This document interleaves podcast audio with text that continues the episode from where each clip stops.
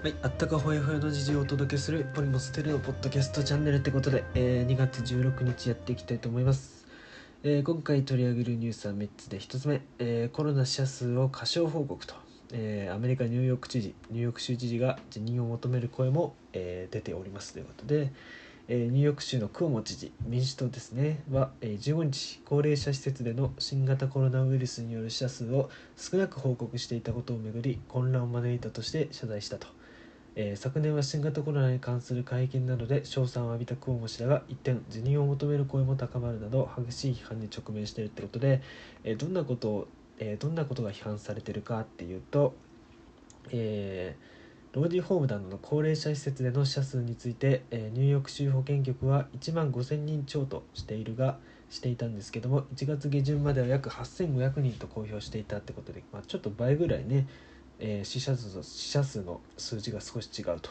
実際の死亡者数より最大で5割少なくなっている可能性があると指摘されその後死者数は大幅に修正されたってことで、えーなえー病院で死亡した入居者を施設での死者数に含めていなかったってことでこういったところからちょっとデータのね齟齬があったと。でクオモ氏は昨年3月病床数を確保するため、えー高齢者施設に対し新型コロナ感染を理由に、えー入居を拒否することを禁止と5月に撤回したままこの施設により施設内の感染拡大を招き数千人が死亡した可能性があるとして批判されてきた経緯があるということで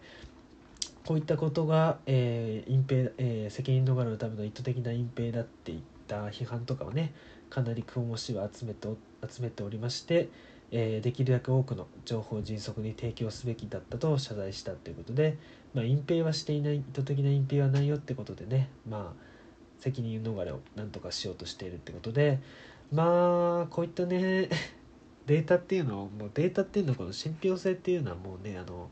届けられるこちらとしてはもう信じるしかないんでね。なのでまあ提供する側としてやっぱしっかりとなしっかりとした、まあ、データのね精査っていうのを、えー、齟齬がないようなデータっていうのをやっぱりね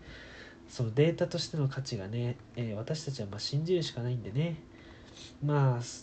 しっかりとした、えーまあ、こうやって明るみになるってことはまあ基本ねデータの改ざんとか齟齬っていうのは、まあ、こういったことはまあ明るみになると思いますけれどもねまああまりないように してまあね人間だからまあ少しはね間違ったりもするとは思い思いますけどね、まあ、そこは素直に謝ったりね、えー以後ないようにっていうかねなるべくないようにするのかした方がいいのかなって感じですね。まあ、新型コロナに関してのデータっていうのは本当にねもう今皆さん敏感にね毎日の新規感染者数とか出ますしね、まあ、かなり敏感になってるんでねしっかりとしたデータを収集していってほしいと思います。えそれでは2つ目ですね。えーっと、えー尖閣尖閣諸島の話ですね。尖閣沖領海侵入の中国船、えー、1隻が、えーぶまあ、武装というか砲大砲の砲ですね。大砲らしき大大砲っていう大砲っていうのかな？なんかまあ武器ですね。武器らしきもののを搭載していたと、えー加藤官房長官が、えー今日かな？今日の記者会見で発表したってことで午後の記者会見で尖閣諸島沖の日本の領海に同日侵入した中国海警局の船のうち1隻が砲らしきものを搭載していたことを明らかにしたと。えー同様の事案は19年20年にそれぞれ1件確認されているとも述べたと。中国への対応を変えるかに関しては引き続き毅然かつ一つ一つの事案に冷静に対応していきたいと語ったってことで、まあ、確か会計法っていうのか会計法だっけ？それも最近改正されて、まあ、会計局もまあ、えーある程度武力を行使して、えー中国の海軍とは少し違う、えー部署部署だと思うんですけども、まあ、海中国海軍並みに、えー並みっていうかそれに及ぶぐらいの、ね、武器の使用とかいろいったものが、えー権力の権限がね海警局の権限が強化された法律が改正されたってことでねなかなか、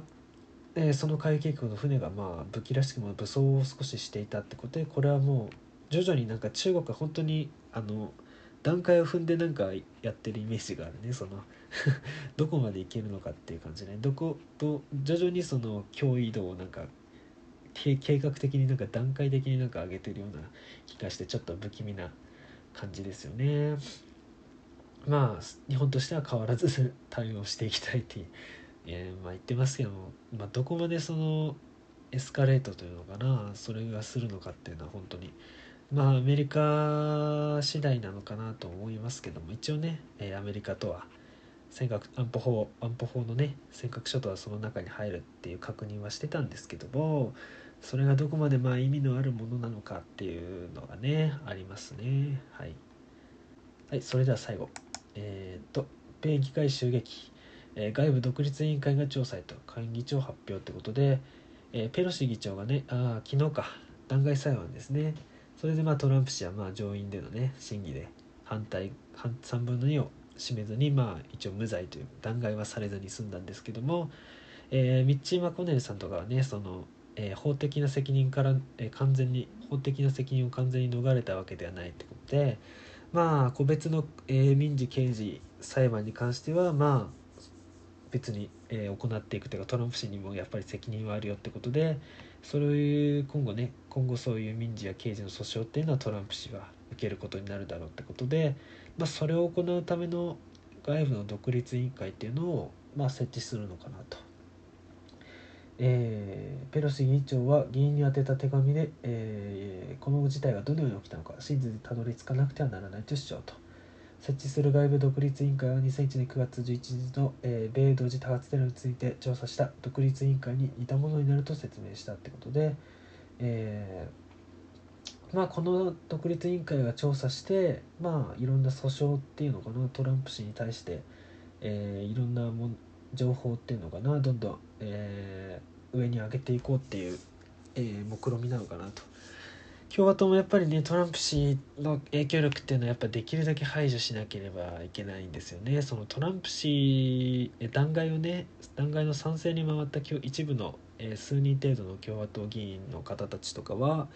えー、その裏切り裏切り者というふうにねトランプ氏を支持しなかったってぐらい裏切り者扱いをされてるあの自分の選挙区とかでねされてるってことで結構やっぱトランプ氏の力やっぱ強いんだなっていう感じがありますよね。共和党としてはそれとそれの影響力をなるべく、えー、共和党の今分裂っていうのもやっぱり分裂とほど分裂って言えるぐらいのねあれがトランプ氏のねあれが出てきてしまっているんでねなるべくその影響力を排除するというか、えー、マコネルさんがやっぱね結構名指しでしっかりと批判した弾劾裁判の場所で批判したのでね共和党としてもしっかりとトランプ氏の責任を、まあ、民主党と一致してね、えー、追及していく構えがやっぱりあるんですよあるんでしょうねということでまあかといってトランプ氏を無視できないということもあってマッカーシー下院のトップの方とかは、まあ、トランプ氏と選挙協力をしていくってことも言ってるんでまあどのようトランプ氏とどのようにやっていくのかですよね。うん、利用できるとこまで利用できるとか利用だけしてなんか捨てるみたいな そういうことを共和党はしたいのかなっていう感じで、まあ、主導権はやっぱりトランプ氏から、えー、共和党のね、えー、主流派ペンスさんとかマコネルさんとかそっちの方にまあ戻したいっていうのはやっぱありますよねってことで、まあ、この外部独立委員会っていうのをま民主共和で、えー、同意のもとやってトランプ氏のえー、訴訟といったものをやっていくのかなと思われますということで、はい、トランプさん今後ね政治活動の意欲示していますけどもなかなか、えー、今後も敵が多いのかなと思いますね、まあ、自分の味方についてた人も少し敵になってしまったかなと。なので結構苦難の道がトランプさんあるかなと。これから待ち受けてるんだろうなと思います。それでは今日はこの辺にしたいと思います。それではまた明日。